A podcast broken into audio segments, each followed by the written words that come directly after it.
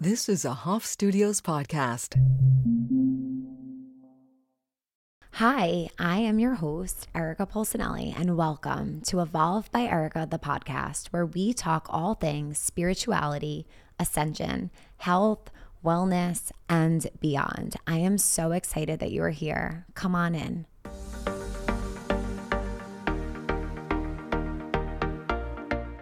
Hello, guys. I am so thrilled to have Alice Bell here on the podcast. So if you haven't listened, she was on once before. We did it through a Zoom-like setup, and finally we were able to meet in person. We've been in contact since, I think, 2020, and she's one of my go-to astrologers. She's so knowledgeable. She is just so connected to the science of astrology and really breaks down such a abstract and what can be challenging topic into something so tangible and understandable. And I feel, if I do say so myself, I feel like I asked her a lot of questions to break things down that you may hear some astrologers or readings speak of, like the houses and the planets. And I really wanted you guys to walk away, and I wanted myself to walk away, understanding and knowing the meaning of each house, the meaning of each planet, what that brings, the meaning of your sun, moon, and rising. So I wasn't afraid to stop her and ask what I thought were probably elementary or basic questions, because I really want you, if you are trying to learn about astrology or want to learn more, I'm hoping that this will be a great foundation.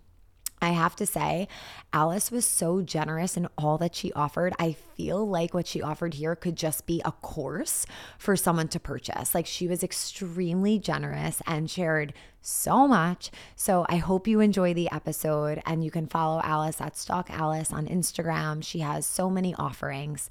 So enjoy the show. I am so excited to be here in person with Alice, who I feel like, I feel like I know you. I obviously follow you. We talk all the time through DMs. We've done things together before. Yeah. And we have a podcast. So if you haven't listened to our first podcast together, definitely go and check that out. Alice also has a podcast of her own where she talks about astrology there. Yes. Didn't you just write a book, or are you in the process? Yeah, my book is coming out June 1st. Oh my goodness. First of all, thank you for having me back, though. Oh, I'm so excited to be here and meet you in person for the first time. I'm so excited too. But yeah, like you were mentioning, I have my podcast. It's called Astrology and You, and my first book, Trust Your Timing, is coming out June 1st. So exciting. Congratulations. Yes. Thank you. Did you plan the creation of your book around what's happening in the stars in the sky? Like, did I plan to write a book when it said it was right for me to write a book? Did you use your chart at all to guide you in that professional process? Yeah, like I guess I had been approached to write a book like a few years back, like in 2019, 2020, and it didn't end up working out because the stars were not aligned in my chart, like activating those houses of publishing and writing for me. So when the opportunity arose again in mid 2021, going into 2022, the book got sold to publishers in 2022. That was when I saw, yes, this is actually going to work out this time, because the ninth house, which is the house associated with education, writing, publishing, was being activated in my chart. How do you know it's activated? That is by looking at transits to your birth chart. So you can find that on like websites like astro.com, astroseek. So cool. Yeah. What I love and what I've learned to love so much about astrology is, well, the reading that you gave me a few years back. I mean, maybe it was last year, the year before, but it was incredible to see how specific it was to each month and the things that would happen based off of how the planets and stars were aligned. And it helps to bring me, like, I don't want to plan my life according to what my horoscope says, but what it does help me to do is it helps me to plan. It helps me to have more awareness and to understand that there are seasons for everything in our life. And it allows us to release resistance and be able to flow more. Yeah, it's brought me so much inner peace knowing that there's a timing for everything. Like, that's where the title of my book, Trust Your Timing, comes from. It's not so much like, I always tell people, don't fixate on the dates in the future and when something might happen to you, but more use it as a guide of like, I don't need to be obsessed with my career not going the way I want right now, because it will happen eventually when everything's lined up for that. That's just one example. So true. Yeah.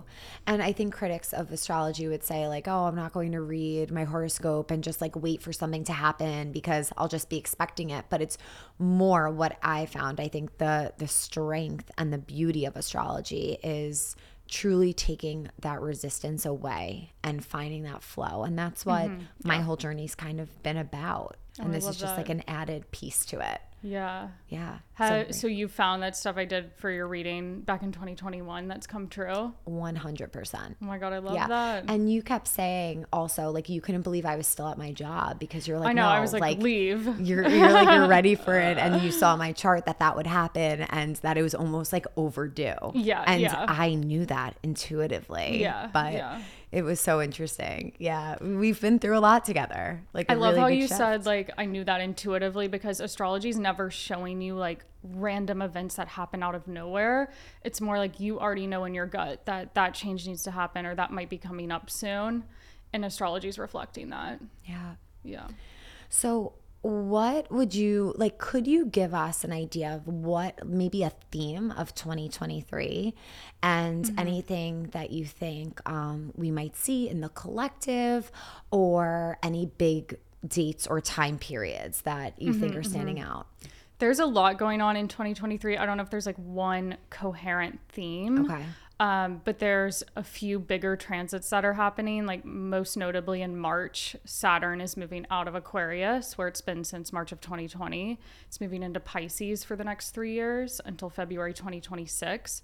So that will really bring like Pisces-like themes to like everyone's attention, like a worldwide. If you look at your individual chart, you can see how that will affect you individually. But like for the collective, Pisces themes would be more of a focus on like mental health, spirituality, finding greater structure and like meaning in those things in your life.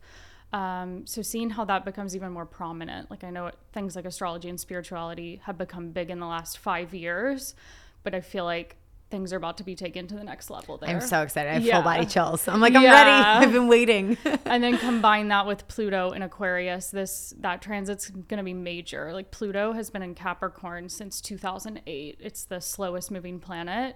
It takes like 250 years to move through all signs of the zodiac.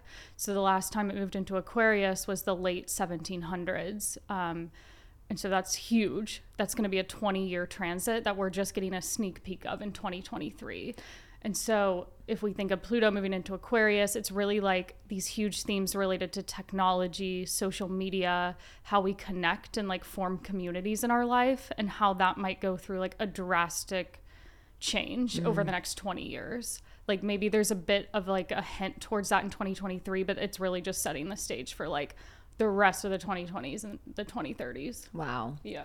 And I think, I mean, AI is like out of control right now. And I don't even think this is the start, which is scary. AI is going to probably become huge. And then like all that stuff going on with Twitter, like how there's power struggles going on there with certain social media platforms, or like how people are saying, oh my God, Instagram's dead now, or these bans on TikTok. It's like, how is that going to evolve once Pluto goes into Aquarius? Like what type of rules and regulations, because Pluto can be about like power struggles sometimes, will be on social media and technology. Interesting. Yeah. So that's something that you're projecting will play out in the next 20 years, you're saying? Yeah. You might see like themes immediately go into effect from March to July of this year when Pluto dips into Aquarius, but it doesn't fully get into that sign until 2024, the end of 2024 actually. So it's definitely a longer theme.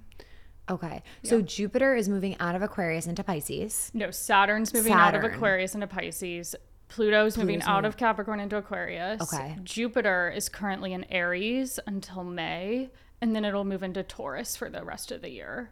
So Jupiter was mostly in Pisces in 2022. It did go into Aries in the summer. So it is like themes that were prominent for you from about June until October of 2022 are coming back for a final push from January till May of 2023. And Jupiter in Aries is a lot about having greater independence in your life, just like acting on your desires kind of in the moment, less planning and procrastination. It's more like, why don't I just get out and do this? It's very like, very much like an action oriented energy. And then Jupiter will go into Taurus from May May 2023 until May of 2024. And that I kind of expect a lot of growth, like financially maybe, or with like food innovations, also like creative, like tangible things you like make with your hands. And like, I don't know, I expect like artistic innovations to go on. So you see it as a positive thing? Yeah. Okay. Because Jupiter usually does, from what I understand, it's very expansive. Yeah. And usually like abundance. Exactly. It brings abundance to like whatever sign it's going through and part of your chart as well. So like when it was in Pisces, it was like a lot about, I don't know, emotions almost felt overwhelming in 2022 for a lot of people I know. Mm-hmm. But then also the continual rise of spirituality. And then Saturn, like I said, is going into that sign too, just continuing that Pisces theme. So interesting. Yeah, it's a lot of moving parts. It can get kind of complicated, like looking at all these parts at once. Totally. Yeah. And it makes me, you know that I was an elementary school teacher before this, and when I listen to your podcast, I literally write notes down. Yeah. So I listened to your podcast about the houses, and I wrote down like a whole note in my phone about which, like what associated energy or theme is associated with each house. So I have it. Yeah. And I want the same for the planets. Can we like quickly go through that? Yeah, like what each planet symbolizes. Like, yes. Okay, yeah. So I guess we'll start with the sun. I'm such a nerd, but I love all of this. Yeah. So let's start with the sun. So the sun really represents like your core identity, your sense of self, like what part of your identity you're continuing to develop over the course of your life. Like you're always growing into that sun sign. Mm. And then the moon is really like your innermost self, how you process your emotions, kind of like your family background growing up, like your relationship to your family, like how you perceived that, and also emotions you like revert back to in the heat of the moment. So sometimes the moon sign needs a bit of like attention because it's like, okay, these childhood patterns may need to be reworked in some capacity.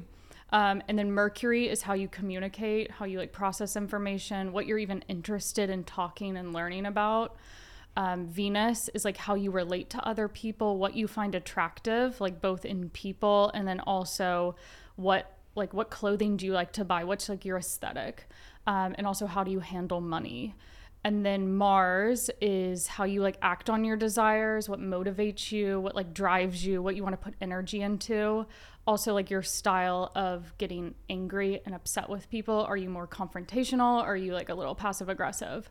And then also like what turns you on, like sexually, is definitely represented by Mars. And then we move on. So those are all like the inner planets. They move very quickly. So they're very personal to you in your chart. And then from here on out, the next planets I'm about to talk about are more representative of like generations. So Jupiter takes a year to go through a sign. So everyone like in the year you were born is going to have the same Jupiter sign as you. Oh, wow. Yeah. So okay. Jupiter represents like higher education, travel, foreign cultures, also areas like writing and publishing and sharing knowledge. And then Saturn takes about 3 years to move through a sign. So again, like same age group will share same Saturn sign. Saturn's a lot about like putting in hard work, knowing like where you're kind of met with limitations and how to work with that. And it's not everyone's favorite planet because it tends to bring like stress to wherever it's located in your chart, or just like repeated hard lessons that you have to learn how to master over the course of your life.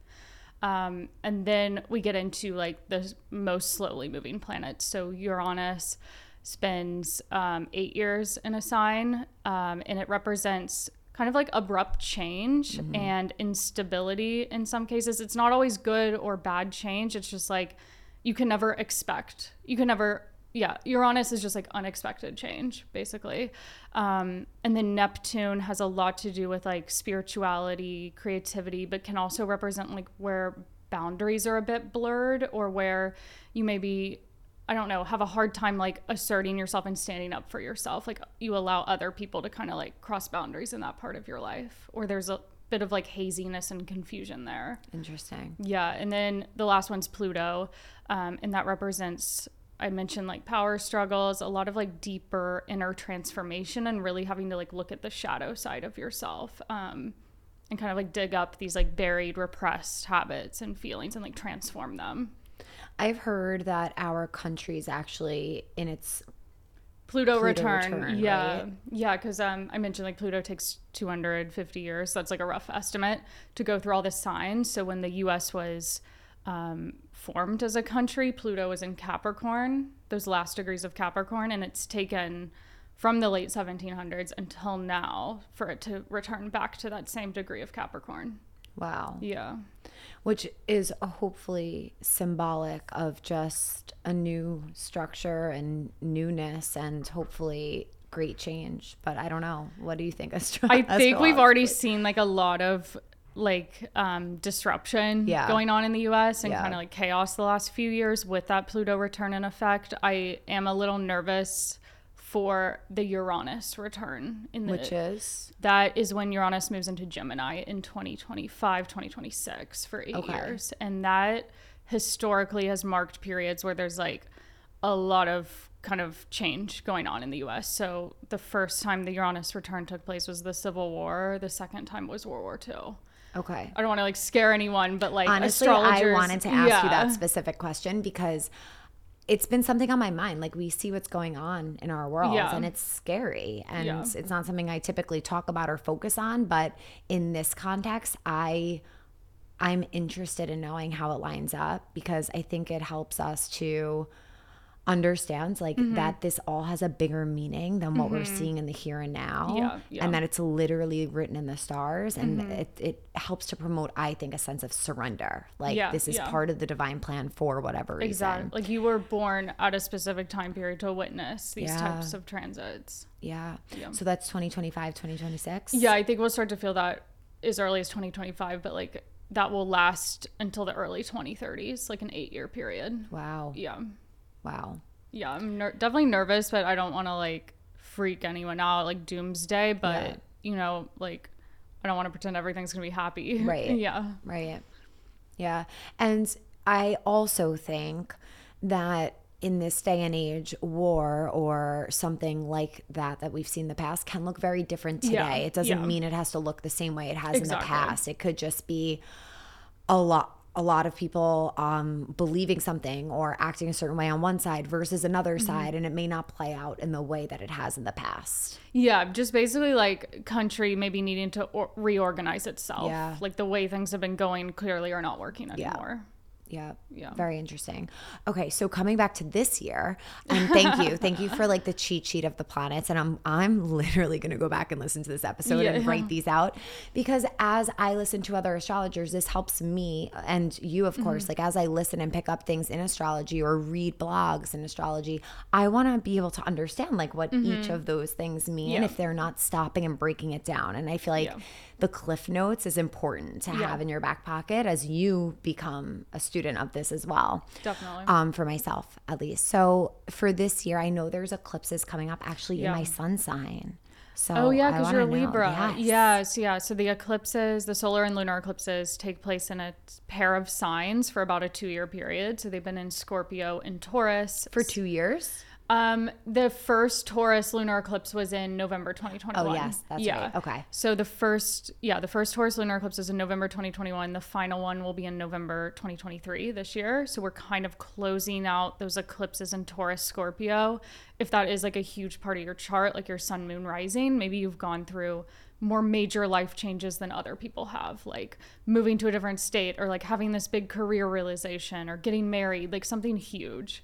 It was so spot on for me this year. The house that Scorpio is in, it was so clear. Well, like, as a Leo rising, Taurus is your 10th, Scorpio is your 4th. So it would have been like big changes with career and big changes at home or with family. You've noticed both of those? Both. Yeah, same. Both. Like, and both required a lot of my attention this year. Yeah. So now they're shifting into Aries. Is that done? Yeah, okay, yeah. Good. Well, no, it's not done yet. It's like final chapter. Like you're used to that energy though. There'll be a final Scorpio eclipse in May and then the final Taurus one in November. And then that cycle's done for 9 years. Okay. It'll return 9 years from now. And then they shift into Aries, Libra. They kind of the eclipses start to shift into those two signs because they move backwards through the signs, like Taurus to Aries, Scorpio to Libra. The first Aries solar eclipse will be in April. I think it's April 19th. And then the first Libra solar eclipse will be in mid-October. April 19th is my half birthday. Oh my God. Yeah. I wonder crazy. If the other one is going to be on October 19th. Does it usually work that way? No, it doesn't work that way. It's like, it's whenever a solar eclipse is like a new moon, just conjoined with the north and south nodes. So it's like whenever that new moon in Libra season is taking place. I think it might be around the 10th. I feel like it's around the 11th. I think it's around the 10th or the 11th. Yeah. Okay. And what themes are we seeing with Libra and Aries? So Aries and Libra are both like, Aries is about independence, taking action, being like your own person, while Libra is a lot about partnership, compromise, like learning to work better and communicate more effectively with people around you. Love that. So it's kind of like striking a balance between those two. Like, how can I act on what I want while still being mindful of the people in my life? And this is definitely a lighter energy than Taurus, Scorpio. Like, Scorpio is really deep. And so I feel like a lot of people have had like these really tough emotions coming up, or questions surrounding security and money and like, how do I feel safe? And now it's more of a lighthearted energy, I feel, as we shift into Aries, Libra. It's more like social, like, what do I want? Beautiful. Yeah. And hopefully that will bring helping a lot of people to become more clear in this time, no matter where they are in their life, just becoming more clear and hopefully more of like an advocate and being able to use your voice, because I feel like that's part of Libra. Yeah. Really being able to not be a people pleaser. Exactly. And be like, actually, no. Learn the word no. Libra gets misunderstood a lot. I feel like people are like, oh, Libra's so indecisive. They're obsessed with relationships, when really Libra is like seeing where there's imbalance in places and like wanting to achieve like peace and make sure everyone's being treated fairly. Yeah. I resonate with that so deeply as my sun sign. Yeah. Just like keeping the peace. That's it.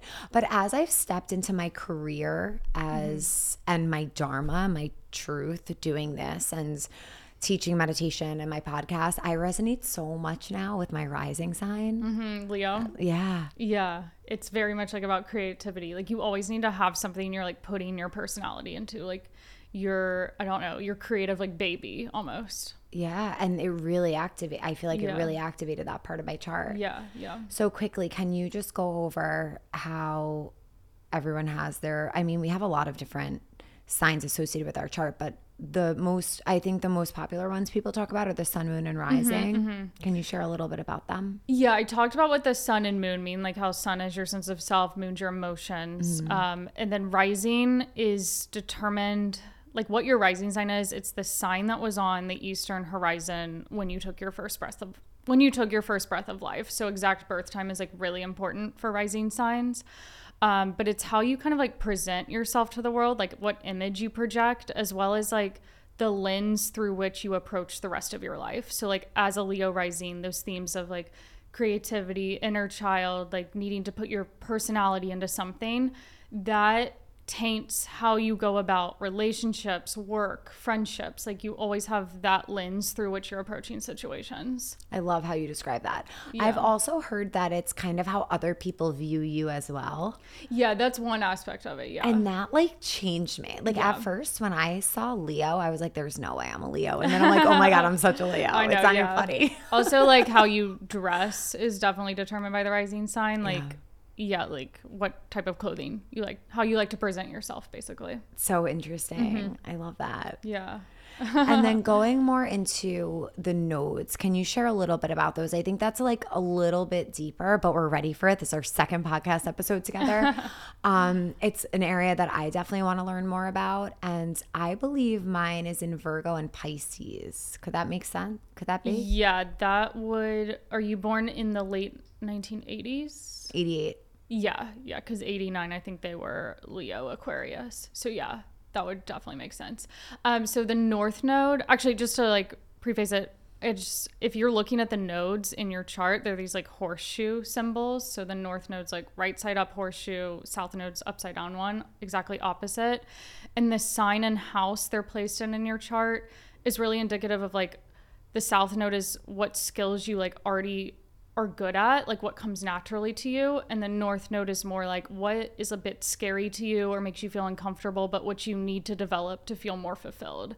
So like whenever someone's stuck or like doesn't really know what to do with their life, looking at the sign and house placement of your North Node is so important, because it's like you're gonna feel the most fulfilled when you do those activities.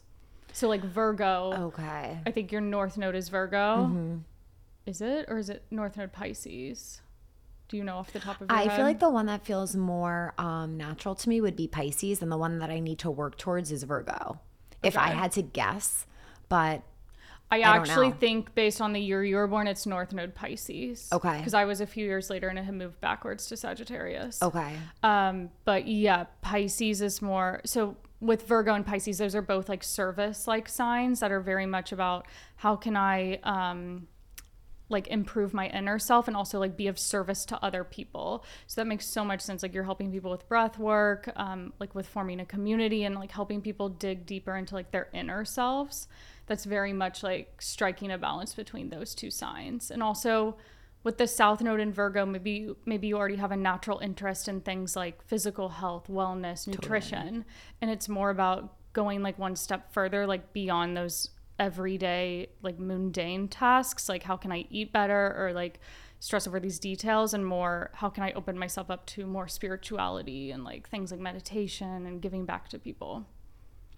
So does that mean like Pisces complements Virgo and Virgo needs to work more towards like that psychic element and spiritual elements? It's always like with the nodes, they're always in the signs opposite to one another. So you're always trying to find a balance between those two signs. Yeah. Yeah. Because Virgo is like very earth energy. Yeah. It's very Pisces practical. Yeah. So if you had Pisces, South Node, Virgo, North Node, maybe you wouldn't be so like good with taking care of your body, and that would be something you needed to develop more. Interesting. Yeah. Okay. Very interesting. Yeah. Wow. So I also think I heard that we have an extra Mercury retrograde this year. Typically there's like two, but there's three, or typically there's three. There's four. Yeah, typically there's three. This year there's four. It just depends on what sign Mercury retrograde is happening in. Okay. And because it's happening like at that start of the year, so it happened in Capricorn in January a few weeks ago. And then it happens in Taurus and then Virgo. And then it's starting to shift out of Capricorn back into Sagittarius as we get into 2024. So the last retrograde of the year will be part Capricorn, part Sagittarius. And then it fully shifts into the fire signs going into 2024. So Sagittarius as the December 1 of 2023, and then Aries, Leo, Sagittarius again next year. I really noticed that there's like always an Instagram or like a huge glitch that happens during one of them. Yeah, there's always some technology that goes down. And yesterday I was having the weirdest situation with my stories. Things were getting deleted and I'm like, this feels like a Mercury retrograde glitch, but it wasn't. Really? It was, and other people were DMing me saying they were experiencing that too, and that's so typical of what I've noticed during Mercury retrograde. Just something very random and odd that's happening with technology. Similar Mercury retrograde energy would be like when planets connect with Neptune. Like I said, like Neptune causes things to be like very confusing or like releases like the structure surrounding things, and the moon was opposite Neptune yesterday. Oh. So maybe that's why there was like some confusion with what I can't get a grasp on these details and that type of stuff. Oh, that's interesting. Yeah. And this year Mercury retrograde was in the beginning of the year when everyone was like starting like the new year off, but that was like not new year energy at all. Wasn't. And there was the Mars retrograde going on until January 12th, and then the Mercury retrograde lasted till the 18th. So yeah, really slow start to 2023. Really slow start, and that's okay. Like that's also where I think it's kind of like that internal acceptance, where if you weren't feeling so chipper and excited to start the new year off, it's like, oh, wow, this makes sense because of the alignment in the sky, and how right now I'm actually supposed to be resting and still reflecting, even though the calendar year is telling me otherwise. It's still time to reflect. Mm-hmm. Yeah, exactly. Yeah. Next year, the Mercury retrograde will end on January 1st, which is really nice because it's like, oh, my God, it's over. Like, let's go. And you really feel that. Yeah. Like, you really, really feel the shift. Yeah. It's really powerful as we, become more intuitive and just pay attention to that. So we've spoken about this. I feel like we actually did a whole event around this, around like the age of Aquarius and that energy. Yeah. So what I know from Kundalini that we're we're in, entering. Like, we don't really know the dates of the age of Aquarius because when you're in it, you don't know when it actually begins, when it actually ends. It's more like tracking those patterns later and zooming out. But is there something this year that's showing movement towards that collective state and consciousness and elevation? I guess what you said about Pisces sounds very spot on with that. Well, when we did that event about Age of Aquarius in January 2021, that was about Jupiter and Saturn moving into Aquarius. So both of those two planets met up in Aquarius for all of 2021. And now Pluto is moving into Aquarius in March of 2023. So that is almost more major than Jupiter and Saturn in Aquarius because it's 20 years versus just 3 years for Saturn, 1 year for Jupiter. So I feel like almost like everyone was so hyped up about Age of Aquarius in 2021 when they should be, I guess, more hyped up about that type of energy this year. That's so interesting. Yeah. I wonder what led to that.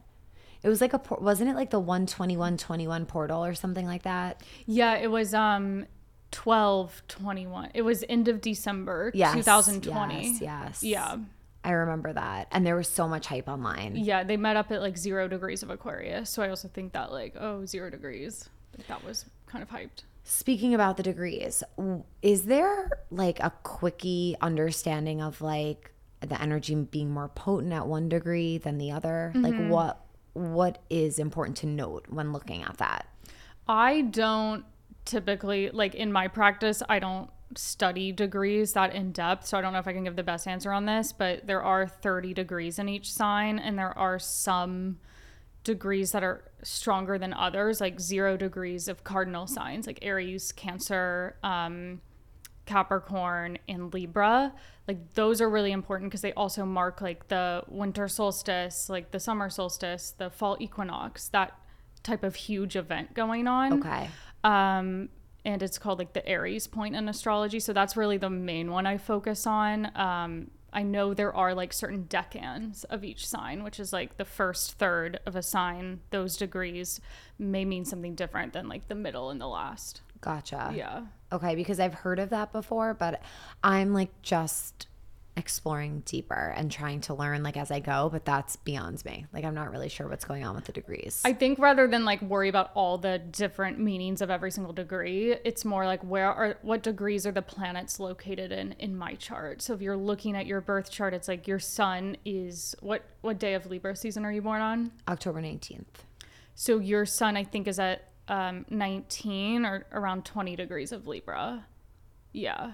It would be like the later degrees of Libra because it's so late in the season. Yes. Actually, sorry, it might actually be at like 29. Okay. Yeah. Yeah, because it starts, I think, mid-September or end of September. Yeah. And it goes to like October. Yeah. I'm on the cusp, I guess.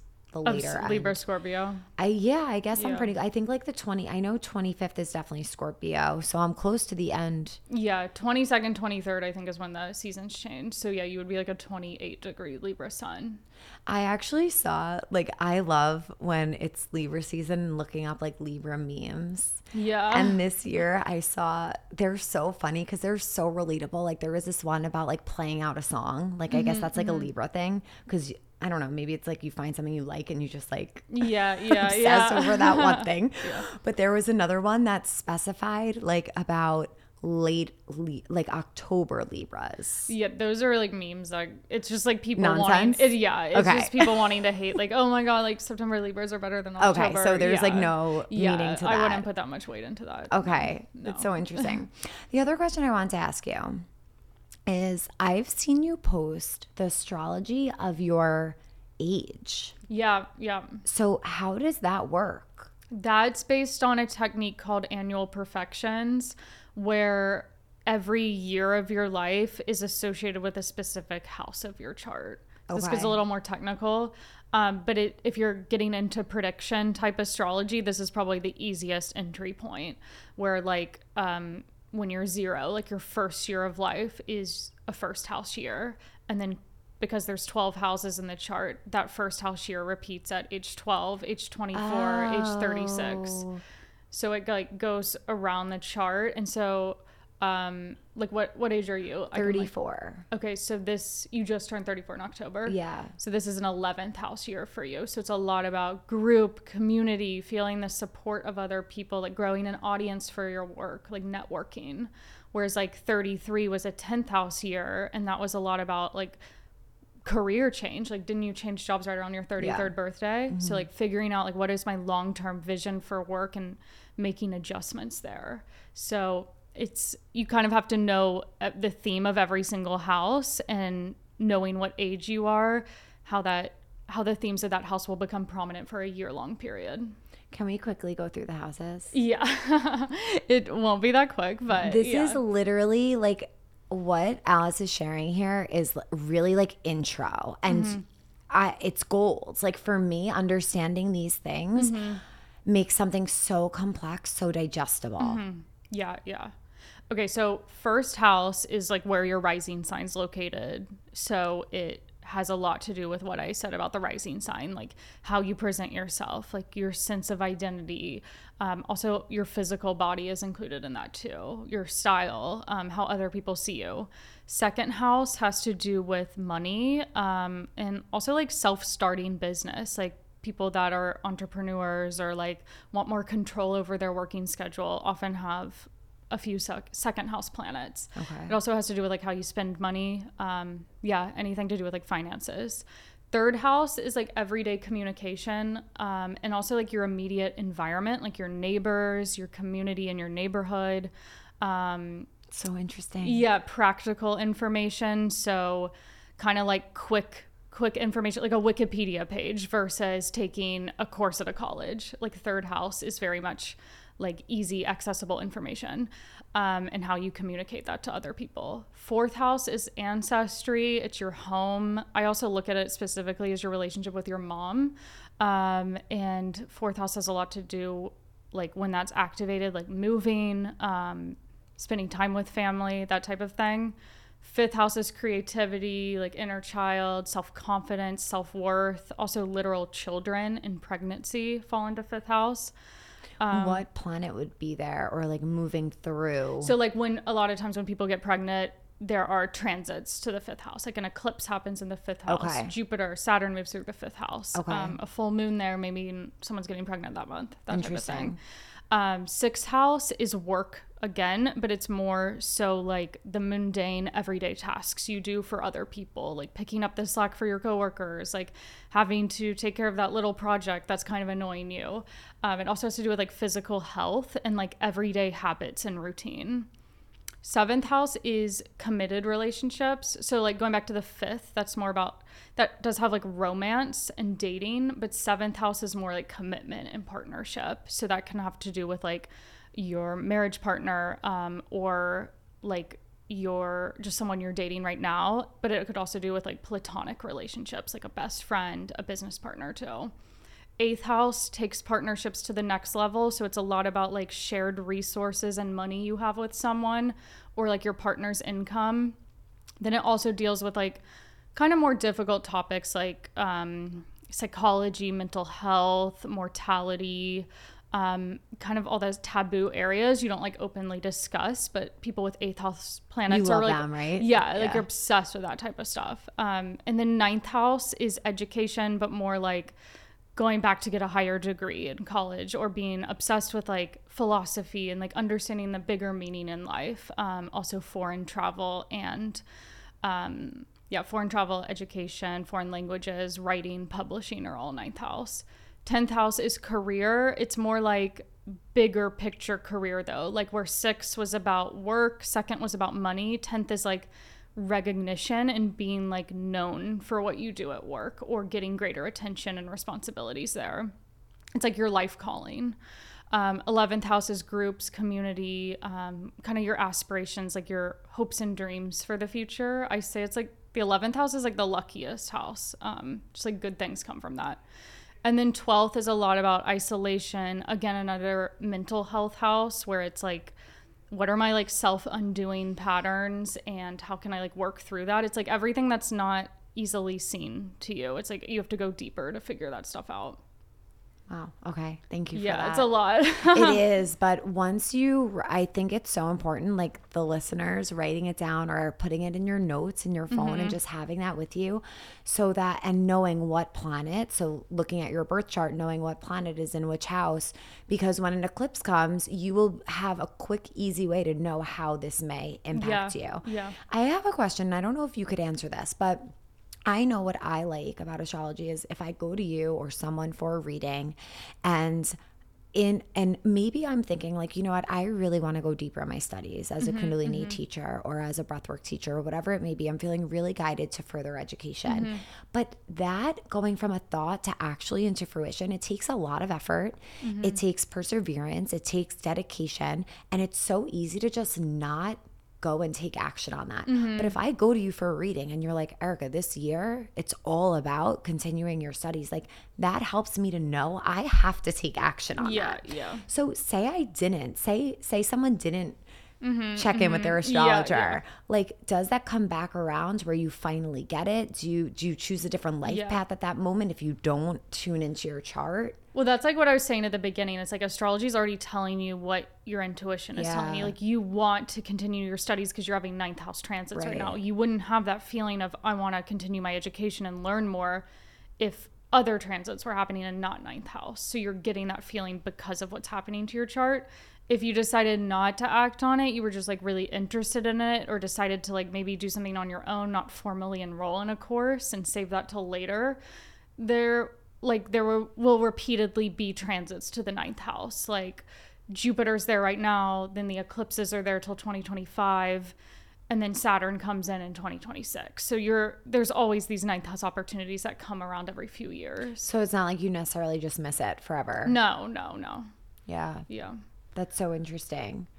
When you say a transit in your house, how can someone that's listening find that out if they don't have an astrologer with them? Yeah.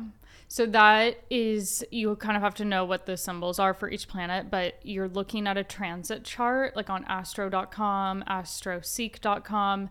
You're plugging in transit chart and it's showing where the planets currently are in the sky. That's the transiting planets. So where are they in February 2023? And where is that falling in relationship to your birth chart? So like Jupiter's in Aries right now, seeing that transit take place around your chart and knowing where is that Aries house in my chart? Like, okay, is that my second house? Is that my 10th house? Is that my fourth house? Like, and we might not have Aries in our chart, correct? No, everyone has all 12 signs. Oh, so even if you don't have a planet in Aries, like your moon or Venus or whatever, you will still have a house ruled by Aries. So your ninth house is Aries as a Leo rising, whereas someone with a Pisces rising, Aries is their second house. So so we always have a sign in our chart, but the planets. So you have all signs in your chart. It's like there's signs, planets, and houses. So there's 12 houses. Every house is ruled by a sign, and some houses and signs have planets placed into them, but not all of them. That's what I was thinking when I said that about the signs. Yeah, but you still have that house and sign in your chart, even if planets aren't in them. Yes. Yeah. Okay. Yeah. Anything else that stands out for 2023 that you want to share? We went over, I would say eclipses, Jupiter, Saturn, and Pluto are like the huge things. Another big event would be the Venus retrograde in Leo, which takes place end of July to early September. Okay, how are we going to feel? Because I love the summer. Like, I like to feel good in the summer. Last summer, I didn't feel so great until Leo season. Like Cancer season was heavy. That's because it's your 12th house. So Cancer season's always going to be heavy. And like, I'm so excited. Summer just started. And like, I want to feel so great. It's my favorite season. Then I'm like, here's Cancer season. Yeah, it's the worst. Oh my goodness. Venus retrograde is like, it's very much like reflecting on your relationships, like what patterns do I keep engaging in when dating or with my partner, and like how can I change that aspect of myself. Oftentimes it'll bring up like people from your past, like an ex or an old friend, in order to like resolve anything that went on there or get closure. So it's a lot about kind of reflection and wanting to do things differently in your love life and also your social life. Okay. Yeah. Does that have to do with professional as well?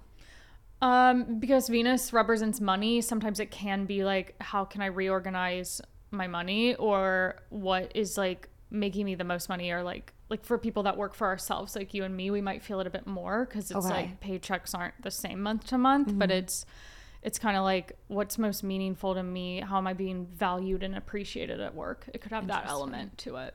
And that's from July. Yeah, end of July. I think it starts July 28th and ends September like 5th. I'm not sure if that's 100% the dates, but yeah. Okay, around there. Yeah. You're doing such amazing things this summer. Like, I'm literally watching your stories, cheering for you. Oh, thank you. Like, please share all the things that you have planned. It's like incredible. Okay, so my book's coming out June 1st, and then I'm doing an astrology themed trip to Italy June 3rd through 10th. Yeah, I'm so excited. So I'm like leading a group of like 23, 24 people to Rome and then Umbria and then Tuscany for a week, and I'm doing astrology workshops there. Oh my, did you have these places that you've been excited to go and see or research? Yeah, like because I studied in Italy during high school and then I lived nearby in college. So that's always been like second home to me. Like I love it there. I go back every year. And then I started to realize, I was like, there's a lot of astrology, like art in references in Italy. And I was like, that is a dream to put together a trip and like show people these places and have astrology workshops. And then this company reached out to me that organizes itineraries and stuff like that. And they were like, do you want to host a trip? And I was like, yeah, like that's a dream. What in your chart allows you or helps you be down for that adventure, be down for traveling somewhere that mm-hmm. may be a little unknown? And because that's like huge. Mm-hmm. Yeah. And I'm looking at you as like, oh my goodness, I'm so excited for her, because that's something like I would be scared and uncomfortable to do. Really? Yes. And I've been told it's because of where Scorpio is in my chart, just like wanting to be home a little bit more. I think maybe you told me that. We have the same Scorpio placement, so that wouldn't be it. I mean, I do have my North Node in Sagittarius. Okay. So it's a lot about Sagittarius, like foreign travel, teaching, like spirituality, like all blending that together. Wow. That's so exciting. And it sold out so quickly, as I knew it would. Yeah. As soon as you posted it, I'm like, oh my gosh, this is going to be the trip of a lifetime for so many people. And then you planned a second one, didn't you? I launched today, Greece. Today? Yeah. Oh my goodness. Today. It hasn't sold out yet, so if you're listening and want to come, you think, I hope. Get on it. I really want to go to Greece. So this one is planned for September 28th to October 4th. Wow. So if you want to come to Greece with me and learn astrology. That's beautiful. Yeah. And where are you visiting when you're in Greece? We're doing mainland. So starting in Athens, but then going a bit like south to these ancient ruin sites that I've like studied in art history, like huge, like ancient amphitheaters and like citadels. I'm like so excited. It's amazing. Yeah. So exciting. Yeah. There's so much excitement happening in your life. Tell us a little bit about the book writing process. Okay. It was intense. Because I know you are also British Vogue's astrologer as well. So you do that. You create horoscopes and you do the astrology for them. Yeah. You have your own business. Mm-hmm. You sometimes do readings when you have the time. Yeah, yeah. You have your podcast, writing a book. Like, how did you sit and do that, like, head down work? Mm-hmm. So the publishers, when my book got bought by a publisher in June, they were like, okay, you have until December 5th to turn in the manuscript. And I was like, oh my God. Take me back. Okay. How did it get bought by a publisher? Okay. Like, tell me. So in spring of 2021, I had an agent, a literary agent, approach me and say, like, have you ever thought of writing a book? I love how you communicate astrology on Instagram. I think you could, like... Was it a follower? She had followed me, but... I love this. Yeah. That's, like, how a lot of Like, my boyfriend came from a follower, so it's interesting how that happens. But she reached out. She was like, I would love to work on a proposal with you, because when you're writing nonfiction, you have to give publishers this big proposal that's like a sales pitch. Like, why is this book relevant in the market right now? What would the outline of this book be? Where are the sample chapters? So we worked together, me and the agent, on that for a year. And then in May of 2022, we pitched that to various publishers. And then like 5 publishers were interested. I met with each of them. There was one that it was very clear they were like a good fit and they knew what I wanted to do. And so I chose them. That was in June of 2022. So that was like, a month-long process after like a year of crafting that proposal. And then I had like less than 6 months to write the book. And that basically I had to like halt. I work with a lot of brands usually, like writing astrology content, doing social media work that's astrology related for fashion and beauty brands. I had to halt all of that for like 6 months and just be like, no, I can't accept anything.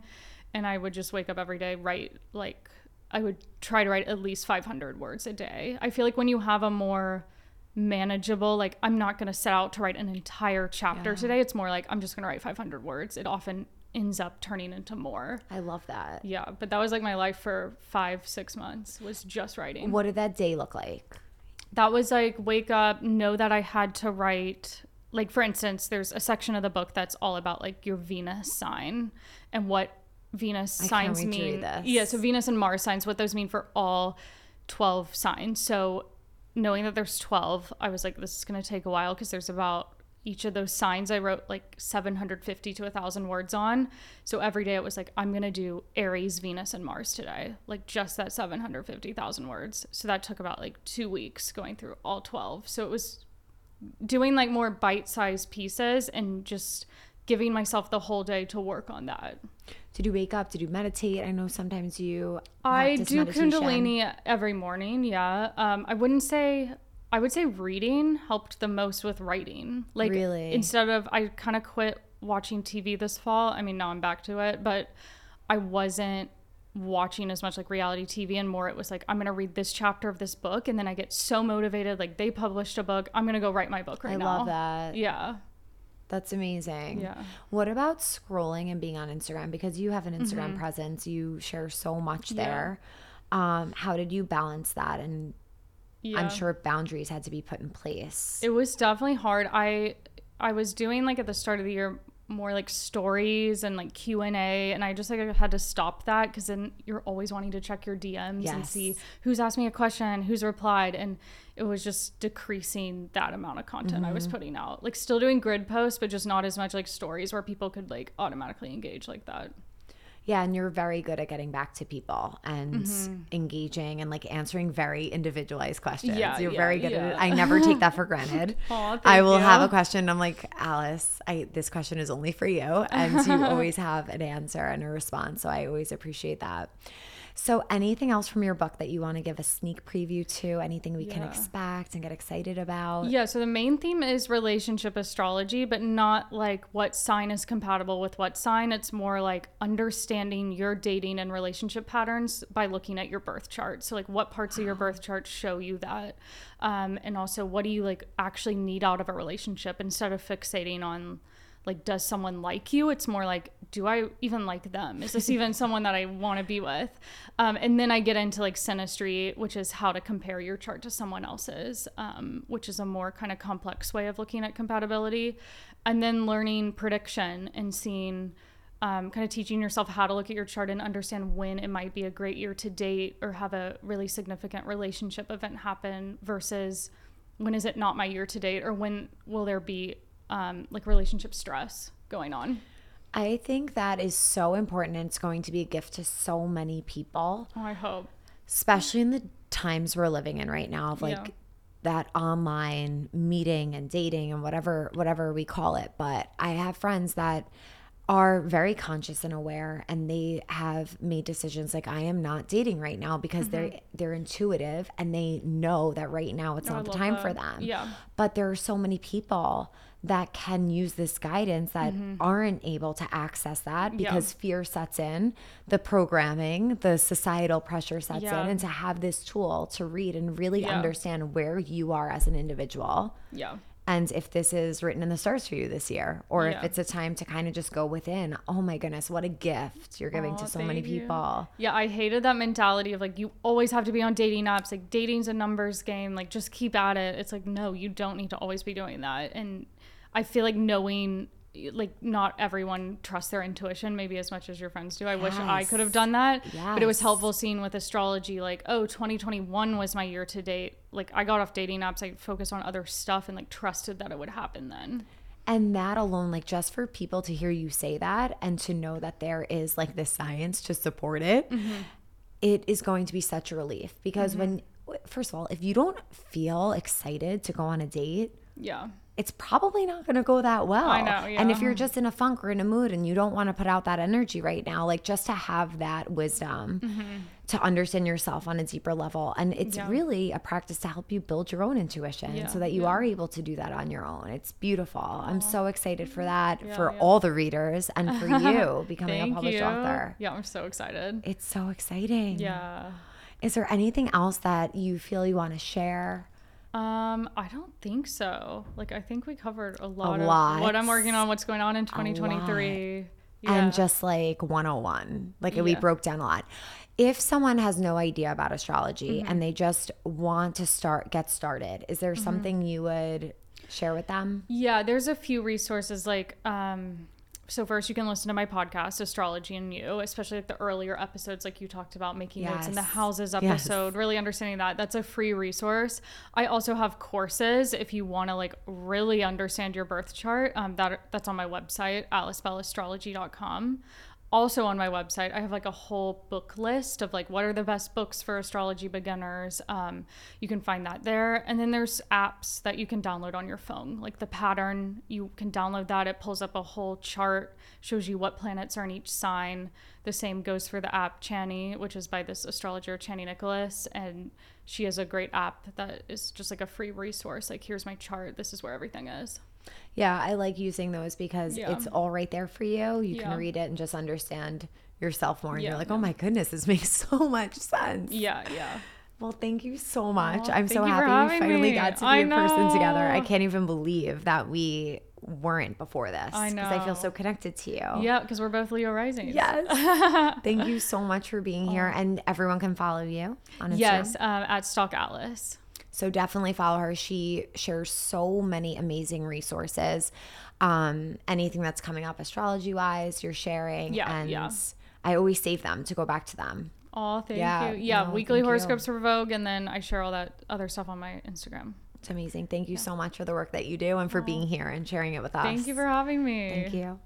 Well, that was exactly how I described, just very thorough, a lot of detail. Alice is incredible, and I feel so fortunate to know her and grateful to have her here on our podcast and in this community. And after the show, I actually was lucky enough to get a little reading from Alice, and she just shares some transits and planets that are going through the chart to help you understand what you can expect in your year, which was super exciting.